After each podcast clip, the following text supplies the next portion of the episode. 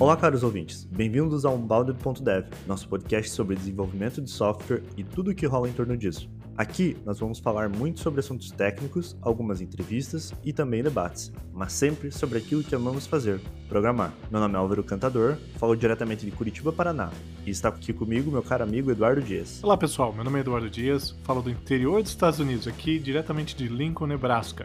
Vocês encontram mais informações sobre a gente em nossos LinkedIns, links no post. Em todo episódio nós temos os recadinhos da paróquia e gostaríamos de lembrar a todos que estamos na, em várias plataformas de podcasts incluindo o Spotify, o iTunes, que é o Apple Podcast, temos também o Google Podcast e também no YouTube, que não é uma plataforma de podcast em si, mas estamos lá, marcando presença. Então se inscreva nesses canais, nesses dispositivos, nesses aplicativos, para receber os nossos episódios assim que saírem. Também não se esqueça de mandar um feedback para a gente, tanto pelo site, pelo LinkedIn ou também pelo e-mail team.unbounded.dev.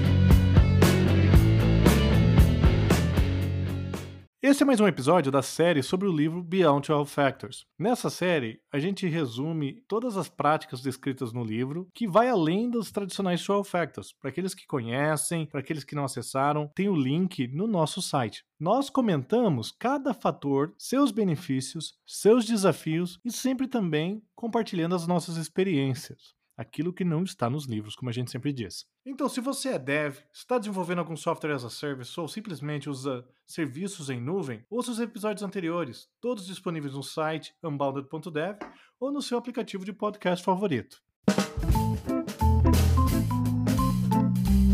O seu aplicativo demora demais para voltar à vida? Demora tanto que muitas vezes nem volta você tem a coragem de desligar e ligar novamente o seu aplicativo numa segunda de manhã? Te dá frio na espinha? Se alguma dessas respostas mexeu com você, esse episódio é para você. Hoje nós vamos falar de disposability. Que coisa é esta e como ela pode nos ajudar nas manhãs de segunda-feira?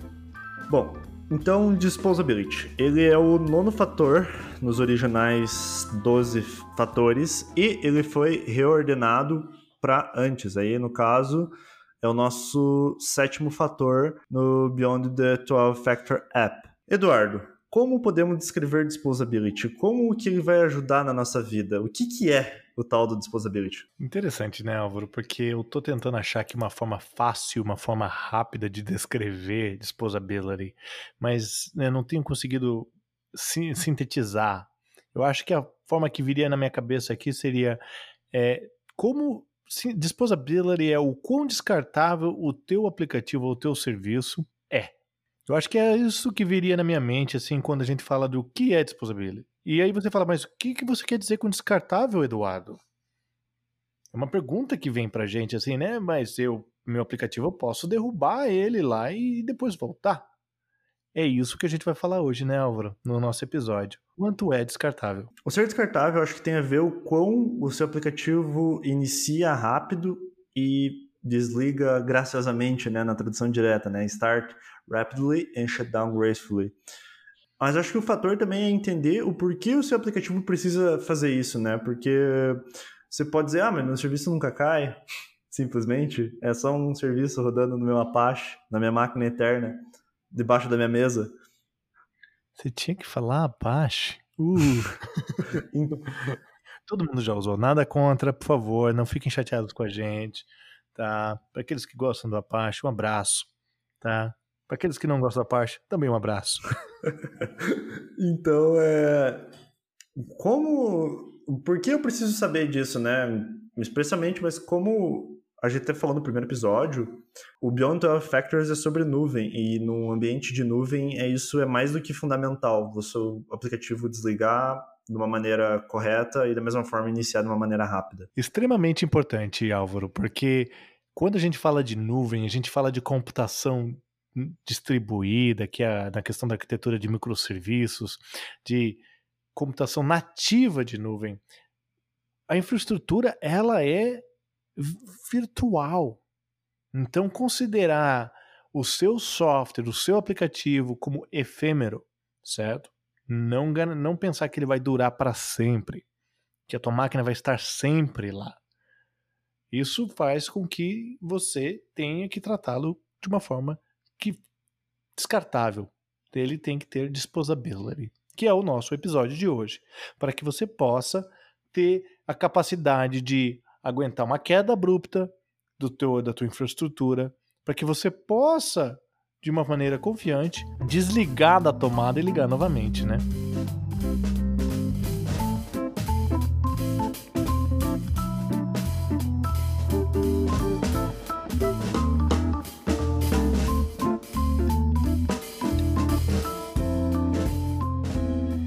você falou, Álvaro, a questão de começar rapidamente e desligar de forma graciosa.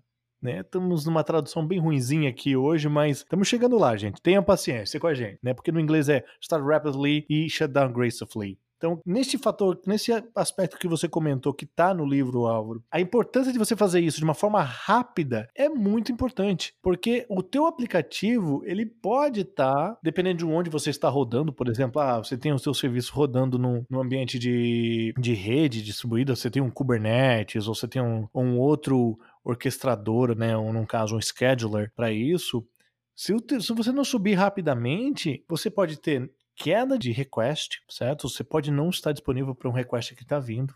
Né? Se você está lá com o teu site fazendo sucesso, muita demanda, e está vindo um request e você tá down, você pode perder um request vindo. Mas também, se você demorar demais, e dependendo de como você configurar, isso pode afetar a tua infraestrutura. O teu serviço tá lá, tá voltando, mas o, o Kubernetes ou o Docker Swarm ou o aplicativo que está fazendo essa, essa orquestração, ele não consegue identificar que você está disponível. Ele te mata. Né, ele derruba o teu aplicativo de novo e começa o ciclo entra nesse loop. Então esse é uma até é um tópico que a gente pôs na nossa pauta mais para frente, mas é interessante como ele já vem aqui, né? A importância de começar super super rápido para que você possa ter o aplicativo disponível. Isso também entra na parte de microserviços, né? Nas patterns gerais, não só microserviços, sistemas distribuídos no geral. É, existem algumas patterns que fazem os serviços se reconhecerem entre si, saberem onde eles estão, seus respectivos endereços e etc. E você ligar e desligar rápido, você desenvolvendo isso, contribui para que essas patterns, essas boas práticas, pelo menos, sejam implementadas de uma maneira correta e funcionais, que te tragam algum benefício, né? Não só para inglês ver. É verdade, principalmente no caso agora falando do, do shutdown, né, do desligamento, para você poder avisar que teu serviço, o teu service registry, né, o teu registro de serviços, que você não está mais disponível. Todos os outros clientes, quando fizerem uma chamada, possam ir para o serviço direto, correto. Ou tanto isso até mesmo para o seu vindo para um, uma característica simples hoje, o load balancing. Então você está fazendo o, o balanceamento de carga, vem um request e você não está mais disponível. Então, a forma como que você faz isso é muito importante, né? Você trabalhar com cuidado esse shutdown. E tem, muito, tem muita coisa, é muito interessante que eu, a gente está conversando aqui, Álvaro, que é, disposability é um tema razoavelmente pequeno, simples de se falar, mas ele tem muitos detalhes que engrandecem esse tópico, vamos dizer assim, né? O fato de você, por exemplo, neste caso do desligamento, você tá uma queda acontecendo, mas você tem um request que está em, flight, que está tá em andamento. Como que você gerencia? Como que você ainda faz o que chamam de draining, né, dos requests que estão fazendo, para que depois você possa cair? Então, tudo isso complica a forma como você programa o seu aplicativo. Os desenvolvedores, geralmente, você parte do princípio web, né, de conexões stateless, é que você faz um request e ele encerra a conexão, o, a informação vai e volta. Mas, por exemplo, em caso de stateful connections, WebSockets, isso é um fator bem importante. Você às vezes vai matar uma máquina que tem milhares de conexões de WebSockets, mas ele precisa, você precisa gerenciar dentro do seu app. O que acontece quando uma conexão morre? Eu vou solicitar uma nova conexão o que, que o aplicativo faz? Ou o server continua vivo? Porque vai continuar aceitando conexões, né? É só ali das conexões que ele tem ativa ou continua aceitando novas? Como fazer isso, né, Álvaro? E até numa experiência com, com Signal R, Signal R, depende de onde você está falando, ele te leva num ponto, ele não te dá muito, muita guia nesse sentido. Ele, parece que você está desenvolvendo, você não se preocupa muito. Você tem lá os hubs, os, as salas, né, que você cria as conexões e como você recebe e manda informação, mas você não tem exatamente essa preocupação que você está desenvolvendo. Então, é algo que você já tem que meio que, quando for projetar, falar, putz, vou precisar desligar essa máquina né, em algum momento. O que, que eu faço com isso? É, é muito legal essa questão do. Porque normalmente a gente não se preocupa. A gente acha que HTTP é essa bem o request vai embora. Aí a gente vai lá, implementa o WebSocket, super bonitão, tá bacana, tem uma conexão full duplex ativa ali rodando.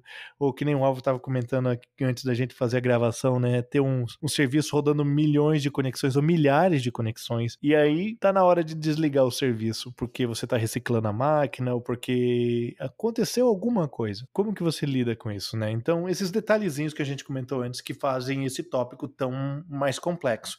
E implementar um serviço para se tornar descartável não é fácil porque ele vai além daquele design do aplicativo de negócios que gente que muita gente está acostumado, que a gente está acostumado. Então ele necessita que você pense no aspecto não funcional, como que a sua rede vai comportar, como que o tempo, por exemplo, uma coisa que o próprio o livro fala da questão do cache. Ah, vou carregar o cache na hora de, de startar ou eu delego isso para um outro serviço para que o cache esteja disponível. Então eu para minimizar o impacto no ou o tempo de startup. E esse é um fator que você tanto que é difícil mensurar, você consegue ter métricas ali de qualidade para dizer, ah, preciso iniciar em tanto tempo, mas é difícil de testar também. Eu estou melhorando a minha usability, estou piorando com o tempo essa feature, qual, como essa feature vai afetar isso? Ela é, é ruim tanto para você ter um contexto de quão bem eu estou com isso, mas também para testar isso no dia a dia. É meio que hands-on a coisa, é, meio, é um processo empírico até. É, e nessa linha, falando de, por exemplo, você falou de métrica, né? Como mensurar isso. E leva também o fato de o que que envolve na questão de disposability. A gente fala, ah, então é a forma como eu desenvolvo meu aplicativo. Também mas tem fatores como, por exemplo, a própria linguagem escolhida, como o framework escolhido. Vai querer, ah, você está usando um, um Node.js, o Node.js tem um footprint, tem um tamanho. Por exemplo, se estamos utilizando um Docker para empacotar o teu serviço, o teu aplicativo, você vai ter lá 30, 40, 50 megas. Ah, você está fazendo um, um, .NET Core que está agora, tem 250 megas. Tem formas de você diminuir isso. E a gente até vai ter um link no nosso no nossa página do site aí para você diminuir o tamanho do Docker de um margem.net de 250 para 100 megas aí, 60, 100 megas. Então a gente vai ter o um linkzinho lá. Mas você viu que já o footprint é diferente, né? O Álvaro e eu, a gente teve a chance de trabalhar com o .NET é, VNext Beta 4 lá 4, 5 anos em atrás. Em vidas passadas, quase. Em, vidas passadas, né? Em, em que a imagem pesava um giga. Então imagina se o teu aplicativo do Docker de repente ele é alocado para uma máquina nova que não tem a imagem, está fazendo um download de 1 GB. Olha, você pode ter uma rede muito rápida, mas não vai demorar só um, dois segundos. O teu giga vai demorar um pouquinho para baixar. Então você começa a pensar além do teu aplicativo e também começa a pensar no framework, no teu tech stack. Hoje em dia com essas imagens aí que nem você falou que são from scratch, né, que tem aí, por exemplo, de Node tem 25 MB, uma from scratch bem instaladinha, né? É, faz pensar que essas de 1 GB tinha até o LibreOffice no Docker, que não é possível, da onde tem 1 GB de pacote, né? Mas eu acho que tem questões também, por exemplo, o quão importante você ter disposability, né? A gente fala tanto assim, é, ah, beleza, uma barada bacana, mas você o quanto você precisa ser reciclável, o quanto o seu serviço precisa disso, porque por exemplo, se você for considerar só disposability, você provavelmente vai para alguma plataforma OTP, sei lá, um Elixir da vida, um Erlang, né? Que tanto a questão de resiliência no geral, não só disposability, mas resiliência no geral, você consegue resultados muito incríveis. Mas o quão importante isso é para a aplicação? No caso do OTP, por exemplo, cara, você desligar uma máquina de telecom e ligar de volta é, é realmente dar um fio da espinha você fazer isso. Mas às vezes em alguns contextos, se ele está usando Node.js, um C Sharp que acaba valendo mais a pena, você tem que tomar cuidado com isso, mas o quão. Por isso que eu falei que é ruim da métrica, né? É ruim você mensurar, mas o quão você precisa ser, é, ter essa disposability. É o, o domínio de negócios que você está aplicando, né? Então, por exemplo, aí no nosso caso, na empresa que trabalhamos, os nossos projetos nós criamos, nós utilizamos Node.js no nosso tech stack e nós criamos a imagem do Docker do zero, né? Do from scratch. E hoje ela tem um footprint de 17 megas. Então, é, com um pacote final dá uns 18 a 20 megas assim. Então, isso é muito legal, é muito bacana, mas é para o nosso domínio. No caso do seu domínio, se for telecom que nem o Álvaro Álvaro falou, se for médico, se for outros ambientes, aí vai toda essa escolha. Então, é interessante, porque você falou, ah, bacana, Java, você tem lá, dependendo do, do, do, do do VM que você usa, dependendo do framework, se você está usando Quarks, por exemplo, você consegue ter um footprint muito baixo. Ah, beleza, mas é footprint. Lembre que num ambiente distribuído, principalmente no ambiente cloud, você tem vários recursos que você trabalha. O footprint, ele, na verdade, ele fala de várias coisas. É disco, é memória, é CPU, certo? É, daí no caso também redes, que daí IP, mas aí no nosso caso de disposability aqui, que é o nosso tópico de hoje, o quanto de memória, o quanto de CPU você usa no seu startup. Quanto mais computação você fizer, mais você pode estressar o ambiente que você está, principalmente se for um ambiente compartilhado, que é muito comum em, em, em ambientes Docker, ambientes de microserviço. Então, o como isso afeta. Interessante, né? Tópico pequenininho começando a ficar grandão. Aí, ó, vamos lá, vamos continuar a nossa conversa aqui.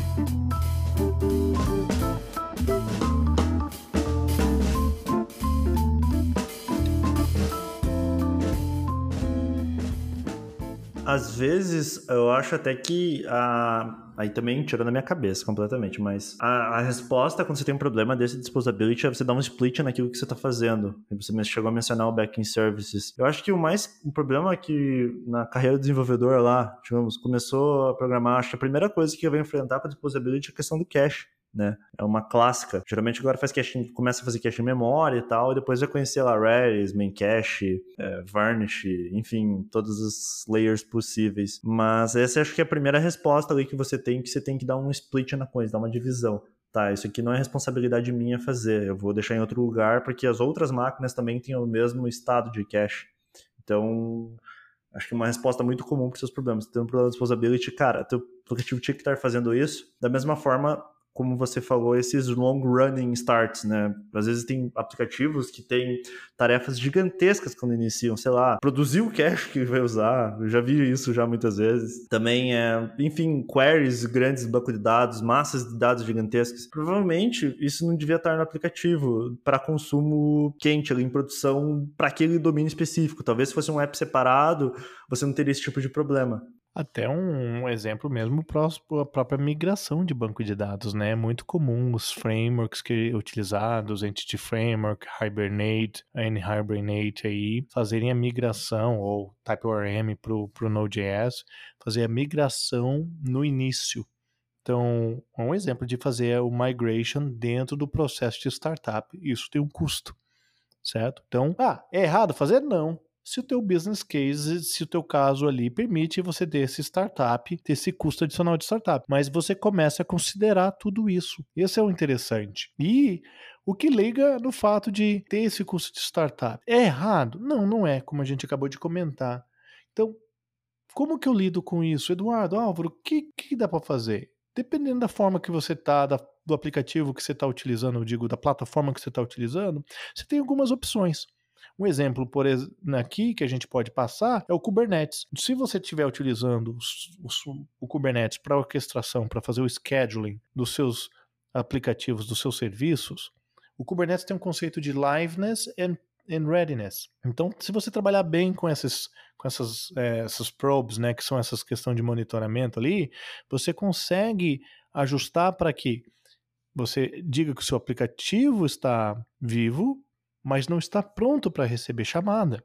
Tá? A gente falou antes da, do começo da, da, introdução do episódio que se demora demais e o aplicativo nem começa, que ele pode entrar naquele ciclo vicioso de ah, eu estava demorando para startar aqui fazendo o meu cache, mas a minha plataforma que está rodando não soube que eu estava tudo bem, ela foi lá, me derrubou e mandou fazer o deploy de outro, pensando que estava errado, certo? Então o uso do liveness, o uso do readiness pode ajudar nesse sentido, né, Álvaro? Um, outra coisa também que pode ajudar bastante é o, um, formatos de deploy seguros, por exemplo, sei lá, o Blue Green, aí já vai entrar mais a parte de resiliência, já foge um pouco de disposability, mas para um Blue Green deployment seguro e bem feito, disposability tem que estar com a lição de casa feita. Você não pode estar com problemas de shutdown errado ou simplesmente o aplicativo demorar para iniciar, você não vai conseguir fazer um Blue Green. É simples. A realidade bate em você, não tem muito que ser feito. Ela vem atrás de você. Não adianta correr. é, é, e, e, é interessante porque a gente fala de tudo isso, né? A gente falou de.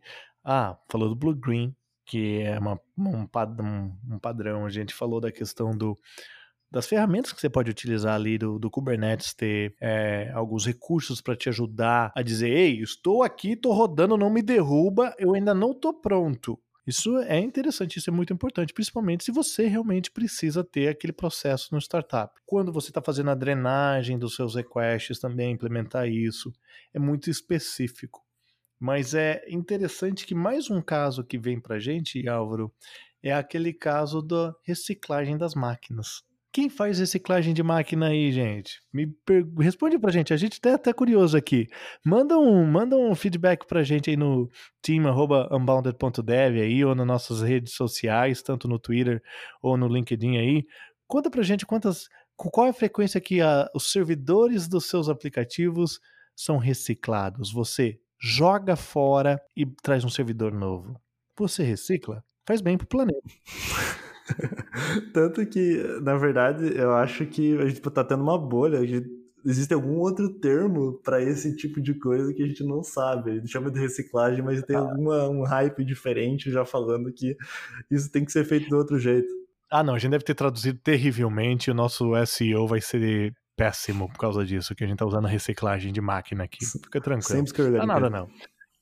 É, se vocês souberem, gente, um termo melhor também pode mandar também, a gente tá aceitando, mas tô bem curioso para saber a, a, frequência que a galera recicla aí, que, que a, a galera é, derruba as máquinas e trazem máquinas novas, sem afetar a disponibilidade. E para isso acontecer, é crítico ter o disposability. Um exemplo que a gente pode dar, o Netflix, ele derruba os servidores deles a cada semana. Então, um servidor vai viver uma semana. E isso evita coisas, problemas de segurança, por exemplo, se invasão de uma máquina, alguém toma acesso, né, um zero day, uma coisa assim nesse sentido, ele se mitiga esse tipo de risco, se não acaba com ele, mas mitiga uma eventual escala, escala, escala, escalação de privilégios, acho que essa que é a, escalar um privilégio, acho que essa que é a palavra. Escalação, escalonamento, tudo. vai tudo. Vai tudo. É, ou também a questão do starvation, a gente já falou até da, nos episódios passados, mas às vezes tem algum bug que consome algum recurso da tua máquina gradualmente a ponto de matar ela. Quando você faz o recycling da máquina, esse estado é zerado novamente. O, até o entra do Fusca sai do Fusca, né? Quando dá problema no software. Então, é. ele mitiga isso também. Não resolve, mas ajuda bastante para mitigar. No caso da Neonet, é, a, cada serviço vai estar tá reciclando periodicamente. E se a gente não tivesse feito a, a disposabilidade, né, o disposability, vamos falar certo aqui, Eduardo, né?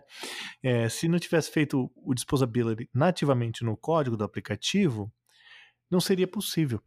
Tá? Isso é crítico para a nossa área de segurança, que nem o Álvaro falou, quando algum, um, alguém ataca um container e toma controle daquele container, ele só tem um período para usar aquilo lá, porque daí a gente derruba e traz um novo container com um novo IP, com uma nova série de recursos. Então você fecha as possíveis backdoors que podem ter existido através de um ataque, que nem o Álvaro comentou, e por uma série de outros fatores também. Então, um balanceamento de carga através dos, dos servidores, uma, é, uma série de outros benefícios. Mas isso só é possível se você implementar o Disposability, se o teu serviço startar rapidamente, se quando ele cair, não acabar com o request, principalmente se for na área financeira, que nem o nosso caso, né? Com certeza.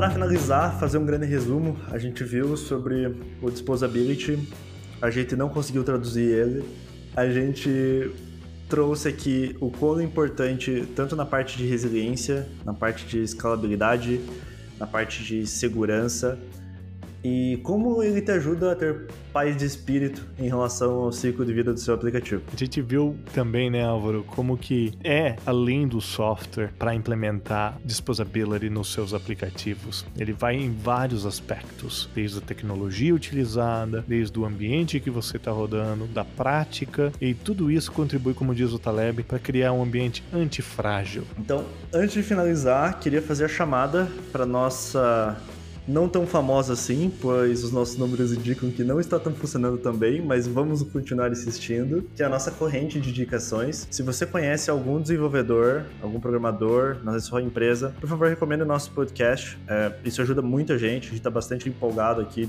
fazendo todos os episódios da produção. Tivemos uma reforma no nosso site nas últimas duas semanas, Under the Hood, consertando toda a parte de SEO, reestruturação de posts para conseguir mais busca orgânica. E então queria aqui pedir de volta indique aí para pelo menos 10 pessoas o nosso podcast que você vai salvar uma sexta-feira de deploy sua, o universo vai te agraciar com isso. Boa, sua manhã de segunda-feira vai ser tranquila.